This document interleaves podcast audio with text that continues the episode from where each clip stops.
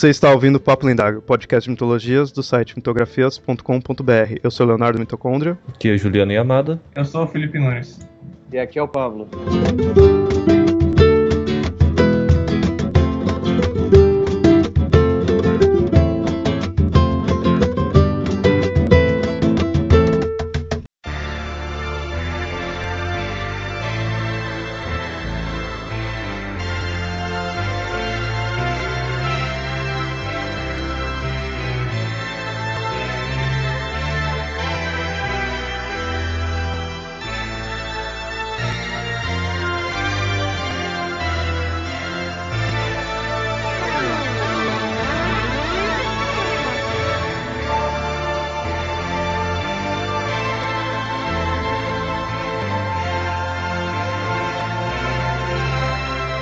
Poeta, um mago, um bruxo, um ocultista ou até mesmo um satanista. Muitas considerações são feitas a esse homem, um homem imoral para sua época, mas que sempre defendeu a liberdade do homem, de vida e do amor, o amor sob vontade, que apesar de tudo ainda é respeitado por muitas celebridades da música e da literatura. Nesse episódio do Papo Lendários vamos falar do mago Mr.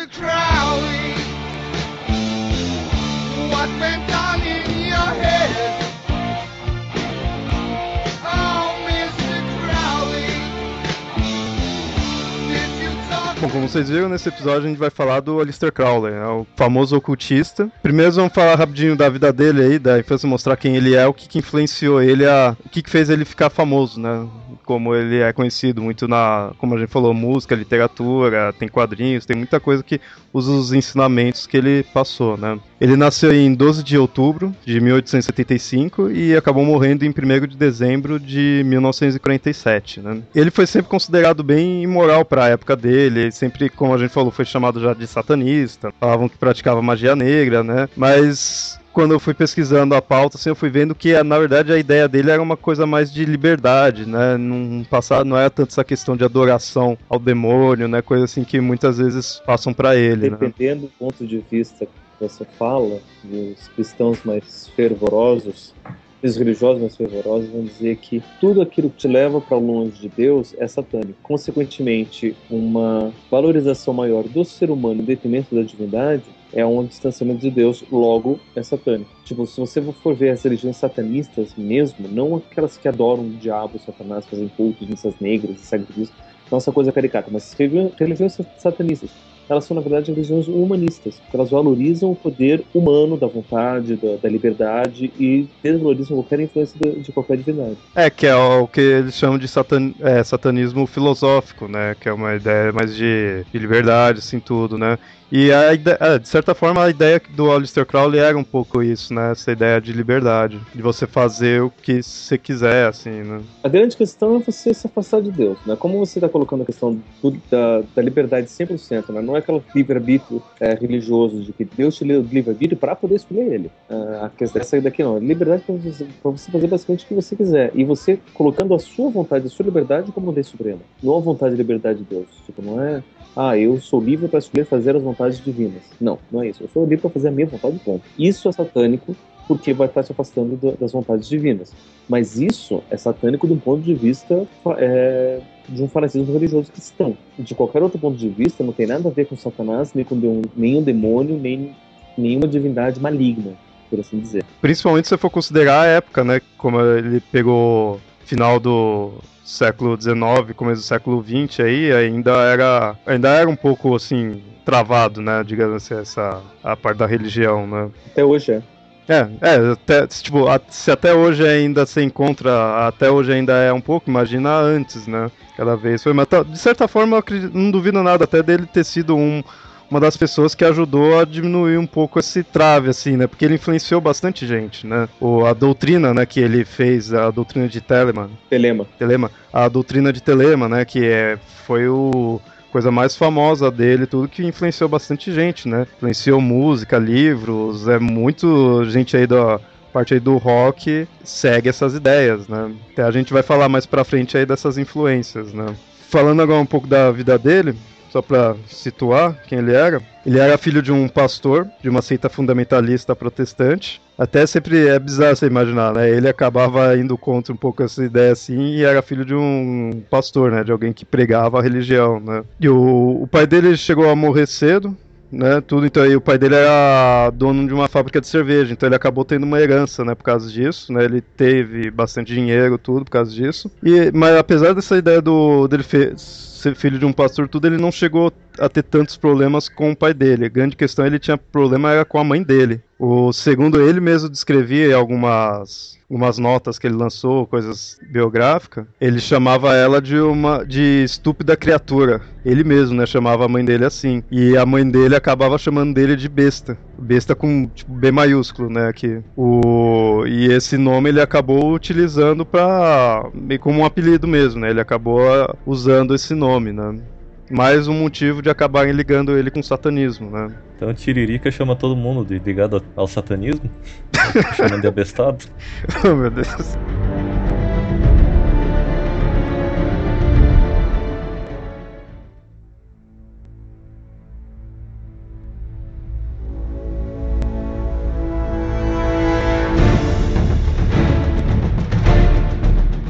Ó, na época de escola, teve uma época que ele acabou ficando de castigo, tudo, aí colocaram ele para ser alimentado só de pão e água, né? Nessa época ele já tinha uma saúde tanto quanto fraca, aí piorou ainda, piorou cada vez mais, né, a saúde dele. E esse, tipo, digamos, essa tortura que ele passou, foi meio que construindo a mentalidade dele sobre o mundo, né? Aí que ele meio que percebeu como que era o senso comum da época, das pessoas, e decidiu, né? Vou ser um homem santo. Só que aí, segundo ele, tipo, vou, vou me tornar um homem santo. Então vou cometer o maior pecado, né? Que era o, o culto do pai dele, afirmava essa ideia que o maior santo seria aquele que cometeria o maior pecado. né? E aí foi indo, foi crescendo dessa forma e chegou na universidade. Na época da universidade foi quando realmente começou as mudanças na vida dele. Nessa época, como eu falei, ele já estava com muito dinheiro por causa da herança, né? E estava livre da repressão da família dele, né? Já estava meio que independente. E aí que ele começou a fazer as atividades que ele ficou conhecido, que além de ocultista, né, que é, é o mais famoso assim, ele também era alpinista, era poeta, dramaturgo, né? Ele era é, vencedor, ele era campeão de xadrez, tudo, então ele tinha várias tarefas, né? E principalmente também a parte de magia, né? Um pouco mais pra frente, lá pra 1989, foi quando teve a entrada dele pra Ordem Golden Dawn, ou conhecida aqui como Ordem Hermética da Aurora Dourada. Ele entrou nessa ordem, essa ordem é tipo essas sim, sem explicar muito a fundo, é tipo essas coisas, sociedades secretas, assim, né? E tem que isso sempre teve bem em volta da vida dele, né? Teve outras que ele também participou, que a gente vai falar mais pra frente, e até algumas que ele mesmo criou, né? Pra entrar nessa ordem hermética, ele conheceu o George Cecil Jones, que foi quem apresentou ele pra essa ordem, tudo que ajudou ele a se iniciar, né? É considerada meio que, tipo, espécie de uma maçonaria, né? Ele, apesar de ter conseguido entrar por causa desse cara que ele conheceu, a Golden Dawn em si recusou ele, né? Não queria. Mas um outro cara, também que era o chefe da ordem aí, McGregor Matters, aceitou ele. Mas de certa forma meio que tipo aceitou ele por causa do dinheiro dele, né? Como a gente falou, ele era cheio da grana, né? Por causa da herança. Aceitou ele entrar na ordem e se tornou mestre do, do Crowley, né? Ele foi subir com isso, eh, dentro da ordem ele foi subindo rapidamente pelo, pela ordem, né? Foi se ascendendo rapidamente. Mas depois de um tempo os caras começaram a barrar ele. Meio que tipo desprezava ele, né? Não, não achava certo ele estar lá. E aí acabaram meio que tirando ele da ordem. No ano de 1904 foi a verdadeira reviravolta assim na vida dele, que aí realmente começa a lei de te, a lei de Telema, né, tudo a, a parte realmente importante da vida dele assim. Nessa época, ele com a esposa dele viajaram para o Egito eles quando eles estavam em Cairo, estavam fazendo uma série de rituais e invocações ao deus egípcio Tote. Então você já vê que nessa época ele já mexia com essas coisas de magia, já tinha essa parte assim, né? Mas ia realmente tipo, ia se aprofundar cada vez mais, né? Agora que é realmente a parte importante. E durante essa- esses rituais, eles, eles acabaram invocando um ser que se identificava como Aiwas. E esse ser acabou ditando para ele o Liberal Vel Legis, que seria o livro da lei. E é nesse livro que estaria descrito a religião de Telemann. Essa entidade, mais pra frente, acaba se mostrando para ele como sendo o, que ele chamaria de o sagrado anjo guardião, né? Que seria um anjo guardião dele, né? Mesmo, ter- teria uma ligação com ele. E como ele falou, é, foi tipo um livro ditado para ele, né? O, esse anjo, esse sagrado anjo que teria ditado para ele escrever esse livro. Então, ele mesmo não, não aceitava muito, não entendia muito o que queria dizer. O engraçado é que muitos livros sagrados começaram assim. O próprio Corão foi ditado para Moisés por um anjo Gabriel. O- os livros sagrados do, dos Mormons foram ditados para John, acho que é, é John Smith, por um anjo também, se não me engano, o anjo Moroni. Isso passa a ideia de ser uma coisa superior, né? Tá vindo de um ser superior, é um ensinamento de um ser superior, né? Não é, não é qualquer um que foi lá e escreveu. A própria palavra anjo veio da mesma raiz da palavra evangelho, que é notícia. No, caso, o evangelho seria uma boa notícia, né? Eu, Angelus, é boa notícia. O, o é, é o, é o mensageiro. É o papel do anjo fazer essas coisas, né? Então é normal que um anjo tenha. Normal intérprete, né? Mas é tipo. É comum essa ideia de o anjo ter passado o ensinamento pra ele, né? E como eu falei, né? Ele até que demorou pra, tipo, aceitar a ideia. Levou uns cinco anos pra ele realmente entender e aceitar o que os textos estavam querendo dizer, né? Uma das coisas que fez ele aceitar foi que nesses escritos tava a profecia da morte do filho dele. E que acabou acontecendo né, se concretizou e tipo por doenças desconhecidas, assim. Isso ajudou a fazer meio que tipo ele aceitar, né? Viu que tava que tava escrito ali seria a verdade, né? Agora, doença desconhecida, isso foi em que? 1904? Em 1904 que ele foi lá no cargo, depois de uns 5 anos, 1910 mais ou menos, sei lá, né? Doença desconhecida no começo do século XX não é lá uma coisa tão incomum, né? É, morreu por morte morrida.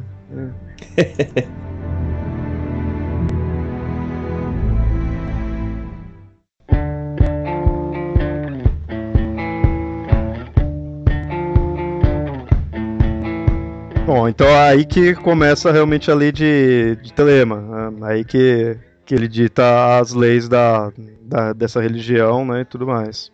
Depois dele ter aceitado a- o livro da lei, né, de ter aceitado essas ideias que o anjo passou para ele, ele acabou entrando em contato com um- uma organização também, né, uma organização meio que secreta também, do- da mesma forma que teve da Golden Dawn, da- que ele já tinha encontrado antes, né? Ele encontrou essa uma organização que era a, a Ordo Templis Orientes, é abreviado como OTO. Né? Essa ordem, ela existe até hoje. Se não me engano, essa daí até ela tem aqui no Brasil também. Eu lembro que eu tinha dado uma pesquisada, tem os sites aí mostrando que ela existe aqui no Brasil. Só que e tem em diversos locais, assim, só que tem muita coisa de briga entre eles, aí não dá pra você di- dizer direito qual é verdadeira, qual não é. Todo, todas são verdadeiras segundo elas mesmas, né? Mas agora dizer o que, que é, qual é real, qual não é, é difícil dizer, né? Que é ter as briguinhas entre eles, né? Não, é como toda boa organização secreta, você não sabe nada sobre ela, você não sabe realmente o que ela faz e ela fica só brigando, só vê ouvi falar que uma brigou com a outra, que aí separou, criou outra, né? É sempre essa Mas não são só no caso das organizações secretas, não. Aqui no Brasil acontece a mesma coisa com os partidos políticos. Exatamente a mesma coisa. Daí fala, não, porque a verdadeira ideologia foi para outro partido novo, porque o partido velho esqueceu. Isso se chama uh, grupos por grupos feitos por seres humanos. Qualquer grupo de ser humano é assim. Eu recebi uma proposta pra me filiar a um partido político. Não vou, não vou falar aqui pra não, não queimar, né? Pode falar. PV. Ô, louco. E os caras falaram assim, ah, vem aqui, faça a ficha, você já tá afiliado. Se quiser, você pode se candidatar a vereador. Eu, me- eu me filiei ao PV um tempo atrás para não precisar ser chamado para ser mesário. Olha, Ah, é? Porra, você- valeu, valeu. Porque se você, se você é filiado a algum partido político, você não pode ser chamado para ser mesário. E no PV, não é sério, se você, se você entrar no site do PV e falar, quero me filiar, você coloca lá o nome, endereço, o tio, o diretor, você já está afiliado. Cara, Coisa valeu, mais fácil que tem. valeu, que eu tô precisando atualizar meu, meu título de eleitor e não quero ser chamado pra mesário. Então, faça isso. Bom, voltando.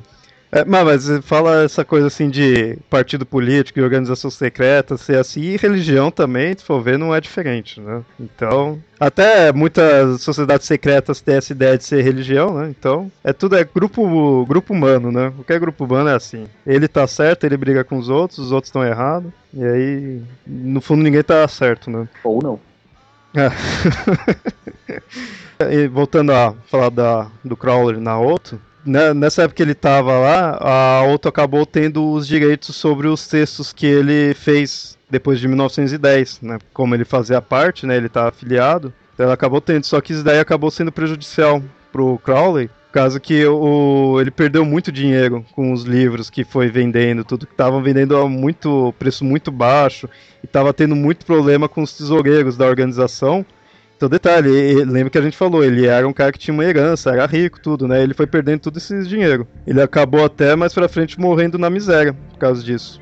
Será que eu não estou surpreso com isso? Só pra situar um pouco o pessoal aí, essa ordem Templos Orientes, ela é de 1895, fundada por Franz Hartmann e Theodor Heuss, né? E ela acabou sendo remake reformulada quando o Aleister Crowley entrou nela, né? Eles remake transformou ela totalmente, só que ela acabou ferrando a vida dele, né, depois. Além dessa ordem, o Crowley depois ele acabou montando um- uma ordem meio que própria, designada como AA, Alcoólicos. Anônimos. é. que era meio que tipo uma escola de treinamento para os que eles chamavam de os possíveis mestres da humanidade, né? Era, esses era para treinar as pessoas. Eu só digo que isso é uma coisa fraca, porque em Eternia o He-Man já tinha lá os mestres do universo. Bom, agora acabando de falar das organizações secretas, que no fundo é tudo a mesma coisa, porque você não sabe nada sobre elas, então acaba sendo tudo igual, né? Ô Mito, mas se soubesse sobre ela, ela não ia ser secreta. Mas é tudo a mesma porcaria, porque você não sabe nada, então você sabe tudo a mesma coisa. Justamente por isso. Por isso que eu tenho raiva dessas ordens secretas, que no fundo é só é um gru- grupinho só pro pessoal se sentir. Por isso que eu não gosto de, de sociedade secreta. Calma. Mas a gente pode deixar pro tema futuro do Papo Lendário. Tem muita coisa legal pro próximo disso.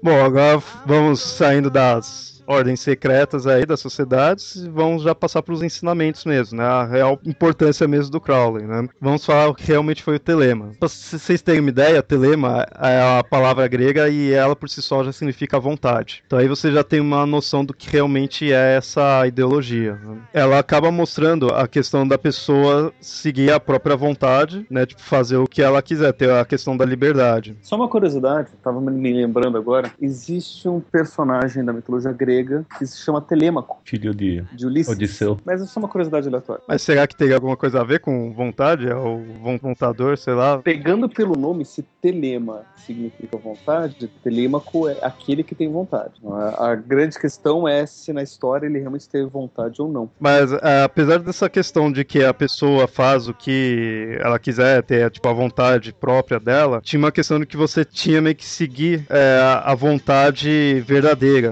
né? Que até tipo, seria a vontade com V maiúsculo, né? Na verdade, essa vontade que eles querem dizer é essa vontade com V maiúsculo, porque é a questão que você teria que estar em harmo- harmonia com essa vontade. Aí eu fico me perguntando se isso daí não acaba dando da mesma forma, né?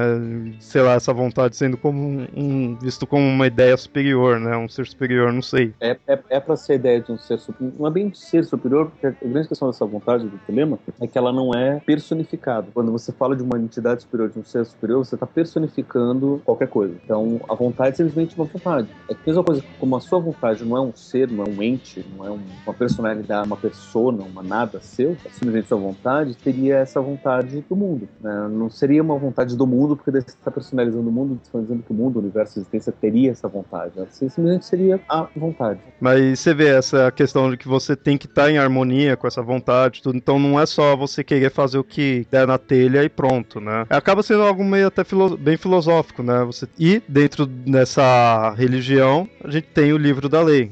Que é o que ele tinha escrito, né? E esse daí é a pedra fundamental da, da religião telêmica, ou como eles chamavam de a religião do Noveon de Horus. É interessante falar nessa questão de Horus que a gente vê, como a gente vai ver mais pra frente, que o, ele usa muitas coisas egípcias. Tem muito, tanto uma porque foi feito, ele escreveu esse livro lá no Egito, tudo, né? Ele usa muito do panteão egípcio, né? E aí, nesse caso, o Aleister Crowley, ele seria o profeta do novo Eon. Essa seria, tipo, a real importância dele. Essa questão do Eon, no, novo Eon, tudo, seria meio, tipo, a eras do mundo, né? Nome mais chique pra nova era. Eon, forma diferente de você falar era. É um período de tempo na comando, assim, pra geologia seria período de muito tempo e um período muito tempo com estabilidade. E o, o último que a gente tá é o Fanerozoico, que é desde que surgiu a vida na Terra até hoje. Ah, vocês usam esse termo mesmo, Eon? A gente usa. Então vocês seguem o Aleister Crowley? Alguns geólogos aí devem seguir Raul Seixas, né? Então, Não, mas não, não imaginava que geologia usava esse termo. Eu, pra mim, Eon é um termo totalmente, puramente dessa religião, né? É, se- segundo a religião mesmo, não a geologia, a gente tem essa questão do o velho Eon, que era a época que era marcada por sofrimento, da necessidade de intermediação entre Deus e o homem, né? E foi passada para o novo Eon, que seria a época do Deus da alegria.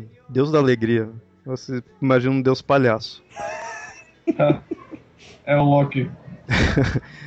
Então, aí deu lugar pro Noveon, que é a época do Deus da Alegria, e onde teria liberdade pra você fazer a sua própria vontade, né? Que aí é da onde surge aquela a frase que é faço o que queres, há de ser tudo da lei, que é a lei, no caso, é a- as leis do livro da lei, né? Lei telêmica. É basicamente assim, tipo, tudo que você fizer, você pode fazer. E aquilo que você fizer tem que se tornar a sua lei. Meio que com sinceridade, assim, eu entendi uma coisa Isso. assim, né? Você tem que fazer aquilo que você realmente quer, você não vai estar sendo controlado pela sociedade, você não vai estar Não. fazendo por. Eu imaginei Não é algo só- assim. Não é só você fazer aquilo que você realmente quer. Basicamente assim, tipo, você faça o que você quer. Se o, o- sua vontade é realizar a vontade do outro, tudo bem, você pode fazer isso também. Mas quanto mais assim, o que você vai fazer, essa é a sua lei. E você tem que aceitar isso como sendo su- sua. a música do Raul Seixas, ela expressa muito isso, né?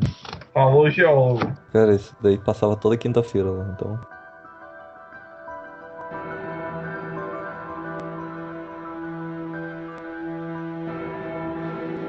Bom, como a gente tinha dito, a coisa mais forte aí do, dessa religião é essa questão da vontade, né? Como eu falei, a vontade com V maiúsculo, tudo.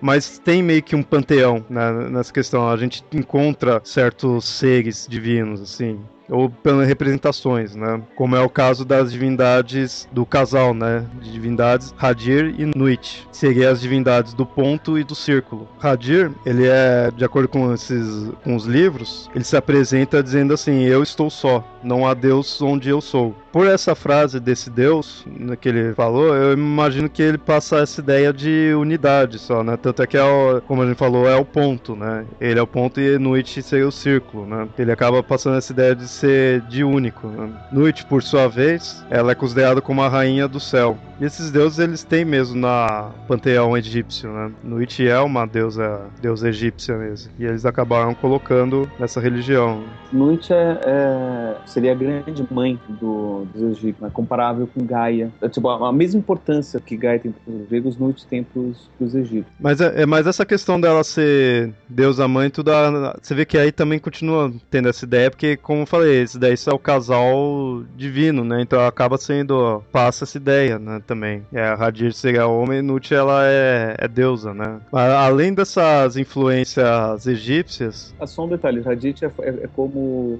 Crowley chamou Horus. essa religião dele não fica só em conceitos egípcios. É, tem também coisas relacionadas a yoga, a, a outras coisas de mis- misticismo, né? Não se prende tudo a isso. Tem muita coisa do, do Oriente mesmo, né? Pegou muito de alguns escritos chamados de Vivekananda e Patanjali. Foram alguns escritos que também influenciou bastante ele. Eu imagino que isso daqui deva ser hindu, né? Com esse nome. Mas como a gente viu, o mais forte mesmo é o egípcio. E não fica só nesses dois deuses. É, no próprio livro também mostra conceitos como do Osíris, do Horus, que no caso seria o Hadith, né? Isis. Pelo Crowley, ele chamava Isis como sendo um, um acrótico para Infinite Space and Infinite Stars. Será o espaço infinito e as estrelas infinitas, né? Ele dizia que Isis queria dizer isso, né? Também misturava coisas da mitologia da Suméria, tudo. Então, você vê que a religião de Telemann era bem... é uma mistureba de várias outras religiões. É como o ocultismo a gente vê, né? Ele acaba pegando um monte de coisa de outras religiões misturando, né? Juntando. Sempre pux- puxando pro lado da magia, né?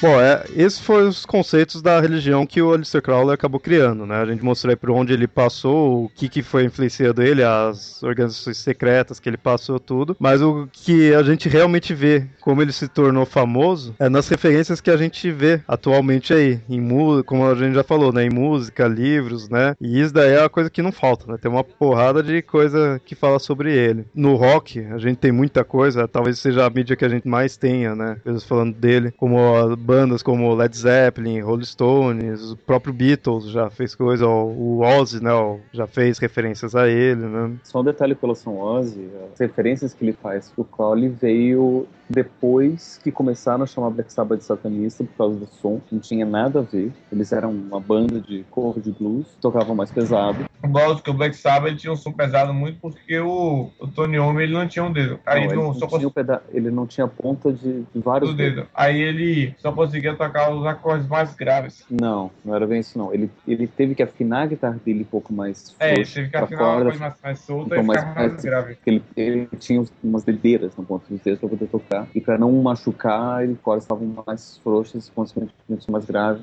E por causa disso, disseram que a música satanista. E depois, por causa disso, foi que o Ozzy foi procurar as referências para poder colocar na- na- nas músicas. Mas não é que nada que ele acreditasse, ou que ele gostasse, ou que ele quisesse pegar, nada disso. Quando se você for ver a música Mr. Crowley, que é do Ozzy já em carreira solo, é uma crítica a ele. É, ne- você vê que nem sempre que fala do Crowley é tipo adorando ele, falando bem, né? Você tem tanto criticando quanto né, fala, vai falando dele, né? Diferente, por exemplo, do Led Zeppelin, o Jimmy Page era um fã. Ele não era assumidamente da Telema, mas ele tinha várias coisas que eram do Crowley. Tem o, o filme que fala sobre o Led Zeppelin, o The Song tem uma parte que passa na casa que era do Mr. Crowley. Ele foi proprietário da casa. Não, não sei até quando, não sei se ainda é tudo, mas ele foi proprietário. E ele ganhava dinheiro em cima do pessoal que ia lá, tipo, fazer turismo, né? Visitar, ver como que era o local. Ele ganhava dinheiro nisso. É, referência no, no Beatles, O Beatles é na capa do Sgt. Peppers.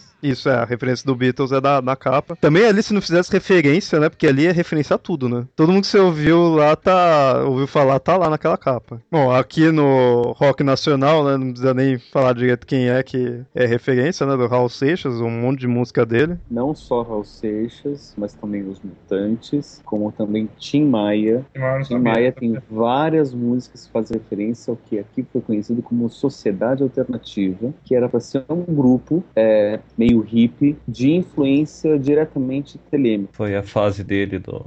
Que ficou clean. Ah, sim, sim. Ele essa começou a história. tocar várias músicas com essa temática, mas a Sociedade Alternativa que surgiu aqui no, no, no Brasil é de influência do Crowley. É, tanto a música do, do Raul Seixas, que é a Sociedade Alternativa, é disso, né? Isso é- Aquela ali é a referência óbvia. Certas músicas acho que acabam não sendo nem referência em si, que é, você vê me- mesmo que fala, né? É é, a letra é sobre, né? Aquilo lá da Sociedade Alternativa, a Nova Eon, né? Tudo você vê que fala realmente, né? Tem outras que são influenciadas pelo estilo da letra, como o Eu Nasci há 10 mil anos atrás, que a gente chama aqui de, de- o Gita, que o pessoal diz que é de guitarra, mas não é. Que ele pegou esse nome por causa dos livros indianos, o Bhagavad Gita e os outros Gitas, que são os clássicos. É, você pega a letra do Gita, você. É, é Gita ou Gita? Eu leio aquilo lá como Gita, Gita, né? Gita.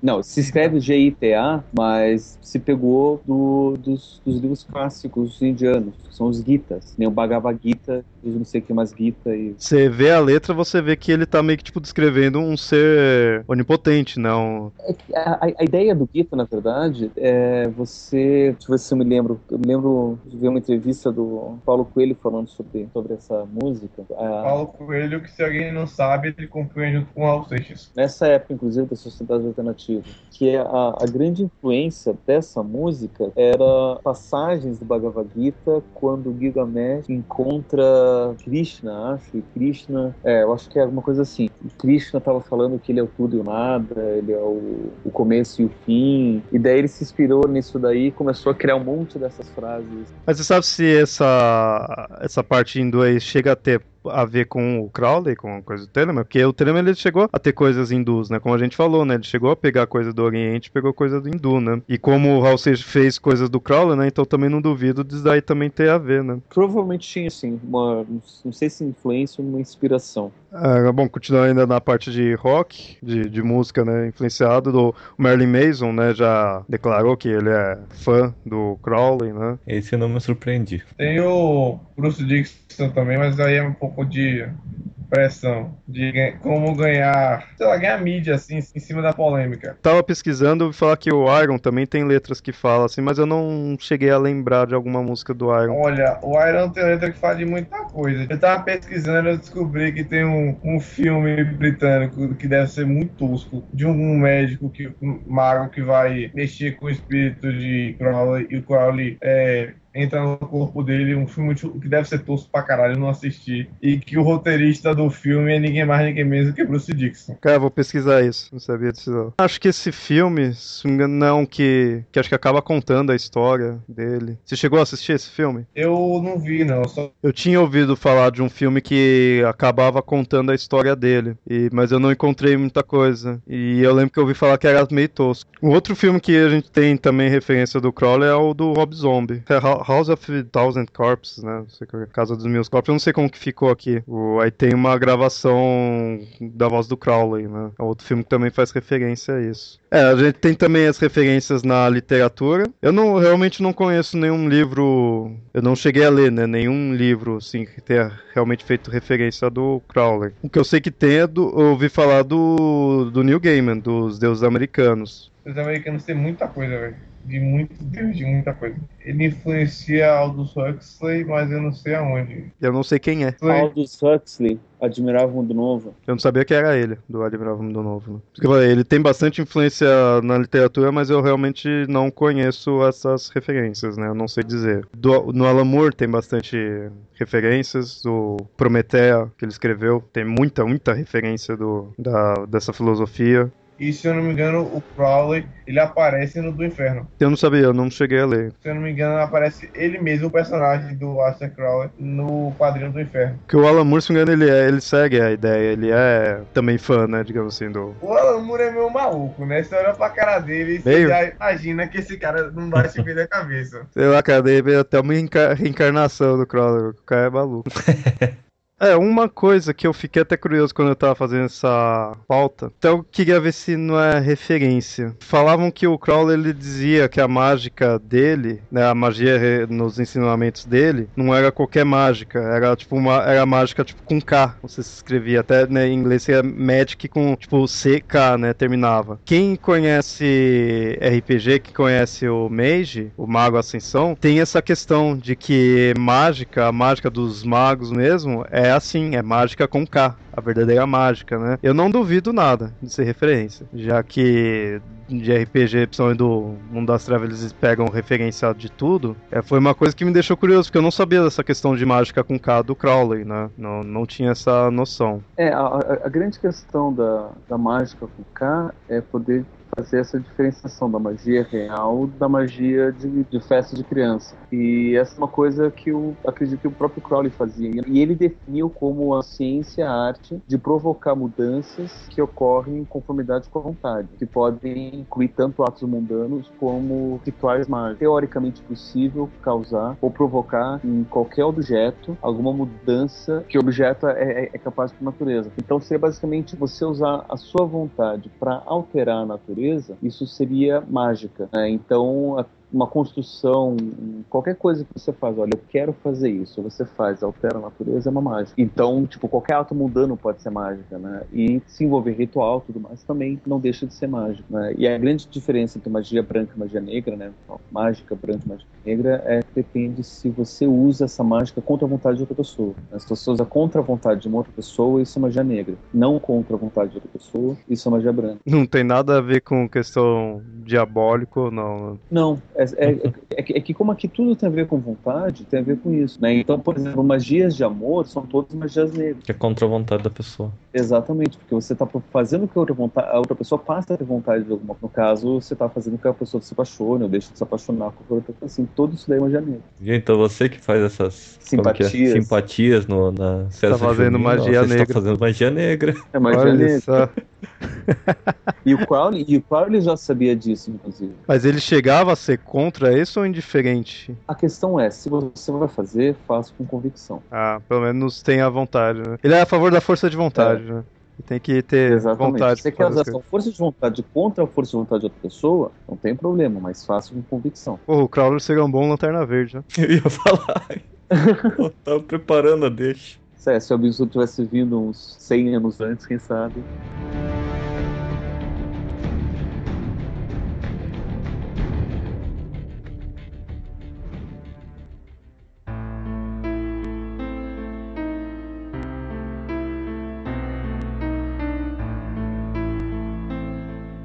Bom, agora que a gente falou aí das referências e contou a história em si, explicou o que, que é essa lei assim, explicou os ensinamentos dele, quer saber o que, que vocês acham disso daí? Porque ela se mostra como uma religião, mas eu vejo bem como uma filosofia mesmo, e, e acho que é meio que o que a gente acaba caminhando um pouco para isso, de, de liberdade, né? Eu entendi essa lei passando um pouco essa ideia de, você, como fala, faça o que tu queres, né? Passando essa ideia de você poder fazer o que você quiser. Eu acho que a gente socialmente caminha um pouco isso. Pelo menos em parte, né? Alguns, assim. Quer saber o que vocês acham disso. Como assim, é- é- elabora um pouco isso. Assim, não, os, vocês concordam com essa filosofia? Vocês acham que o nosso mundo tá indo pra essa filosofia ou não? Vendo como filosofia, ou não? De jeito nenhum. De jeito nenhum. Eu pego só o exemplo aqui no Brasil. Só, tipo, o fato de você ver o tempo todo o pessoal brigando por questões idiotas, como por exemplo FGTS, 13 terceiro salário, seguro-desemprego, todas essas coisas que tudo isso daí que é basicamente o governo dizendo que você não é responsável pelo dinheiro que você ganha. Logo, eu tenho que cuidar de você, é você dando a sua responsabilidade sobre as situações, sobre aquilo que você faz com o dinheiro para o governo. Então você não quer ter responsabilidade de nada. Consequentemente, suas escolhas não são suas, sabe? Se eu fosse realmente mestre das minhas escolhas, eu pudesse realmente me responsabilizar e fazer com que aquilo que eu faço fosse a minha lei, eu não ia estar querendo que o governo fizesse isso para mim. Ah, entendi. A gente cada vez mais está se distanciando de uma coisa assim. É, para mim, eu não vejo diferença. Eu, eu vejo pouca diferença entre, entre esse princípio do, do telema e o, o conceito de liberdade e responsabilidade do Sartre, por exemplo. Ah, entendi. Eu não tinha pensado dessa forma. Porque assim, o que, o que o Sartre fala basicamente é que todos somos é, responsáveis pelas nossas escolhas. Então, assim, você quer fazer sua escolha? Ótimo, faça, mas você vai se responsabilizar pelas escolhas. Ou seja, tudo que, todas as consequências daquilo que você escolher também vão, vai ser seu. Né? E eu não vejo isso muito diferente de, fazer com que a minha escolha seja lei. Entendo? E, e, e assim, eu tô vendo que hoje em dia tá cada vez, tem cada vez mais gente sendo irresponsável nesse sentido. Que não quer se, não quer se responsabilizar pelas escolhas. Tá deixando pros outros decidirem, né? É,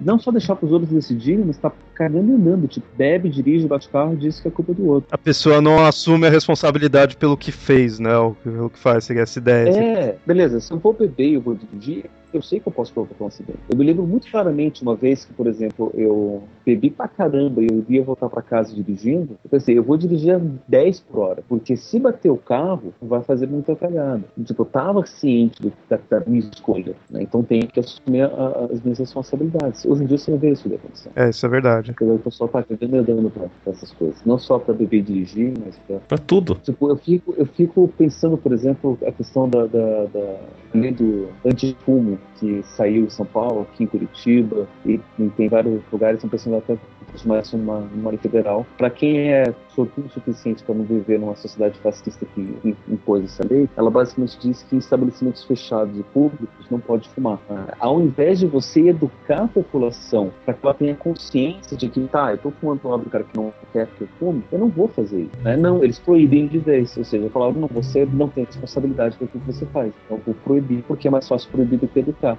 É mais fácil dizer que você é irresponsável, que você não é dono da sua própria vontade, do que dar essa vontade para você. Mas tem que levar em conta que tem muita gente que dá a impressão que quer ser responsável. Sim. Não é que está sendo. É, Mas... então, ma- mas acho que é essa mesma ideia de que você quis dizer da gente não tá chegando a essa visão, né, que ele tinha, né? O próprio pessoal não, não se responsabiliza, não tem essa noção, né? Não tá nem aí. E essa é uma coisa tão óbvia. Assim, se você começa a estudar um pouco mais, começa a ler um pouco mais, você começa a perceber que essa noção é uma coisa tão óbvia, mas quando chega um cara que nem Crowley e apresenta dessa forma, parece uma coisa muito mística, mágica e sobrenatural. Como assim eu sou dono da minha própria vida, da minha vontade? Eu posso fazer o que eu quiser. Isso quer dizer que eu posso sair voando? Segundo Crowley, se você realmente quer sair voando, você sai voando. É só errar o chão. É só errar o chão, exatamente. É só, é só você esquecer que você tá caindo, sabe? Mas, é, teoricamente, é possível dentro da, da loja do Crowley você sair voando. É só você realmente querer. E a sua, sua vontade está em sintonia com a vontade. Mas se a vontade diz que não é para você voar, então não tem que você tentar que você não vai voar. Ah, entendi. É, você mudou um pouco meio que minha opinião. Que eu imaginava de estar chegando a essa ideia, porque eu via principalmente até é, em parte, né? Não principalmente, mas em parte pela parte assim, religiosa. Em questão de que agora eu, tipo, eu posso, eu tenho condição de acreditar no que eu quero, eu tenho condição meio que de fazer o que eu quero, assim, tipo, a... Eu via a sociedade antiga, eu olho a sociedade há décadas atrás, eu vejo mais conservadora do que atualmente. Por isso que eu imaginava de estar caminhando para essa ideia, né? Antigamente as pessoas, co- como uma coisa que eu sempre falo, assim, as pessoas tinham a vida de camponês. Você nasceu camponês, você vai morrer camponês. Você nasceu naquele local, você vai morrer naquele local, vai ter aquela vida, você vai ter a vida do seu pai, porque ele vai te ensinar o que ele sabe fazer, você vai aprender e pronto, e vai ser daquele jeito, passando de geração para geração. Atualmente não, atualmente você não precisa seguir o que seus pais falam, você não precisa, sim, se nasce pobre pode morrer rico, por mais difícil que seja, ou ao contrário, né? Então você tem mais possibilidades na sua vida. Por isso que eu imaginava essa ideia. Não sei se vocês conseguiram entender, né? Não, eu, eu consigo entender, mas ah, o, que, o que acontece é que hoje em dia a gente tem mais opção. Ah, o princípio parte do mesmo. Eu só tenho uma opção, ou infinitas opções, ou todas as opções, eu ainda tenho que escolher. Eu tenho, eu ainda tenho que saber escolher. Estaria faltando a cultura da pessoa saber escolher, seria? É, é, mais ou menos isso. E às vezes é muito mais fácil escolher entre duas opções e saber o que eu estou fazendo e, e ser responsável por isso, do que saber realmente escolher ser responsável por uma escolha entre todas as opções. Pensa assim, se eu te dou para você realmente escolher entre uma carta vermelha e uma carta preta, é mais fácil do que eu falar para você escolher entre uma carta só das 52 do baralho, que é muito mais fácil do que eu dizer para você para você escolher uma carta de cento e tantas outras cartas do tarô, por exemplo. Que é mais fácil ainda dizer para você escolher uma entre um milhão de possibilidades. Ah, entendi.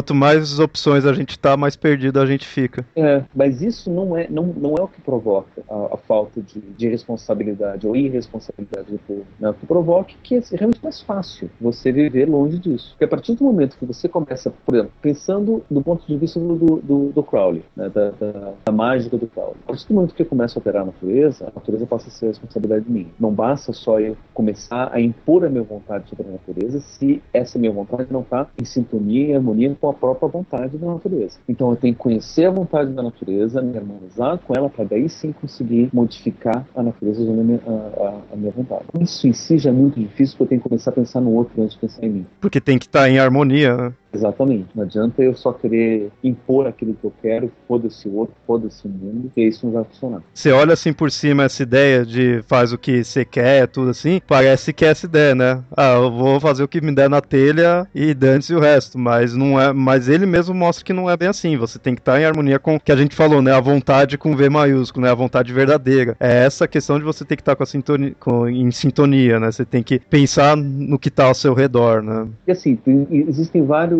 movimentos ocultistas e várias formas diferentes de você falar isso. E um deles diz, por exemplo, que tudo aquilo que você faz pro mundo, o mundo faz para você. É, Tem muita filosofia até religiosa, é, que usa isso, né? né? Então tem, tem inclusive certos grupos de, pra- praticantes de, de ocultismo, misticismo, magia, sei lá, que usam essa lei a seu favor. Do Tipo, se eu quero alguma coisa, eu vou favorecer que a natureza faça pra mim. Eu não vou lá e faço. Eu só vou criar os caminhos para que ela faça pra mim. né? É uma das formas, por exemplo, de você fazer magia. E eu acredito que o Crowley conhecia algo de- desse, desse sentido também. né? E ele sabia dessa questão da. que assim, harmonia é muito, muito próprio de equilíbrio. Não é que Então, nem também você- você falou o papo, você falou de fazer com que a coisa aconteça. Não é que nem o papo do segredo. Eu quero que aconteça. É você ir agir para você criar um certo desequilíbrio, para que depois, quando a natureza for se equilibrar, ela vai se equilibrar de uma forma que ela vai, você vai conseguir o que você quer. Então, mas eu, eu ficava. Eu, eu até pensava de uma forma assim, né? Assim, eu- isso eu percebi dos ensinamentos dele. Mas eu ficava imaginando se atualmente, no-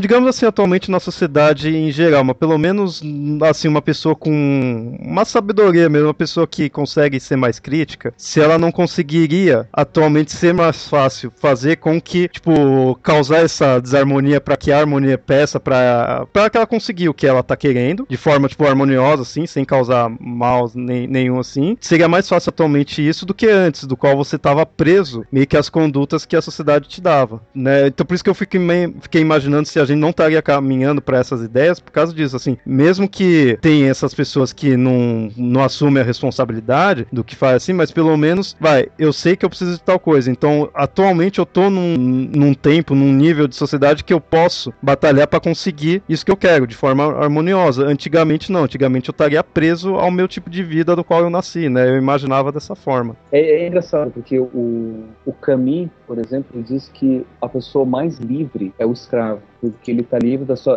até mesmo das suas próprias é, vontades. Tá livre da escolha própria. né? Porque assim, a partir do momento que você tem que escolher, o o Sartre coloca isso, né? Que todos somos condenados a sermos livres. né? Você tem que escolher de qualquer jeito. E o escravo, além dele ser condenado à liberdade, ele perde a sua liberdade. Então ele está livre até disso. né? Então, assim, o fato de você ter pouca escolha, de você estar preso numa certa coisa, não quer dizer que você não é livre. né? Tenho, tem uma frase de Jung que diz assim: liberdade é você fazer bem feito aquilo que precisa ser feito. né? Ou seja, tem coisas que você tem que fazer.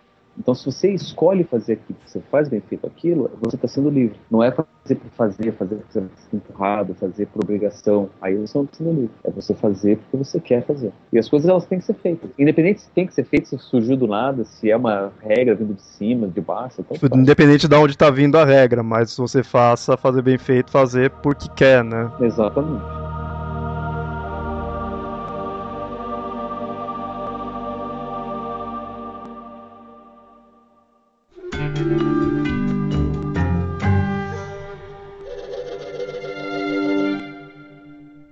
Bom, então esse foi o episódio do Papo Lendário, a gente falou do Aleister Crowley, mostrando a filosofia e barra religião, né, digamos assim, que ele criou, mostrando as referências que a gente tem, tem muita referência atualmente aí. Espero que vocês tenham gostado aí do episódio. Qualquer coisa, se souberem mais de alguma referência, algumas coisas, e também a opinião de vocês sobre essa doutrina que ele tem aí, mandem para fotografias.gmail.com e até mais. Tchau, tchau. Um abraço. Viva!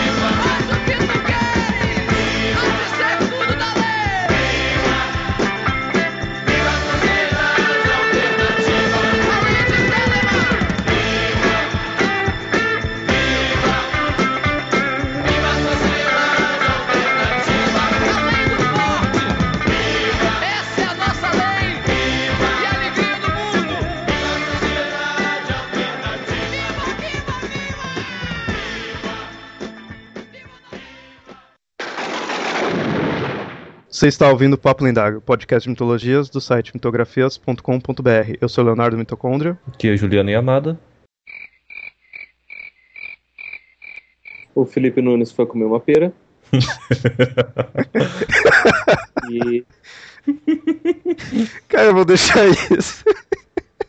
e, eu, e aqui eu sou o Pablo. Não vai se fuder.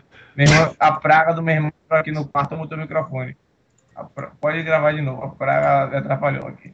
Fala o seu aí, que aí eu junto na. Não é mais fácil eu gravar de novo, não? Fala. Fale. Vai. Eu sou o Felipe Nunes. E aqui é o Pablo.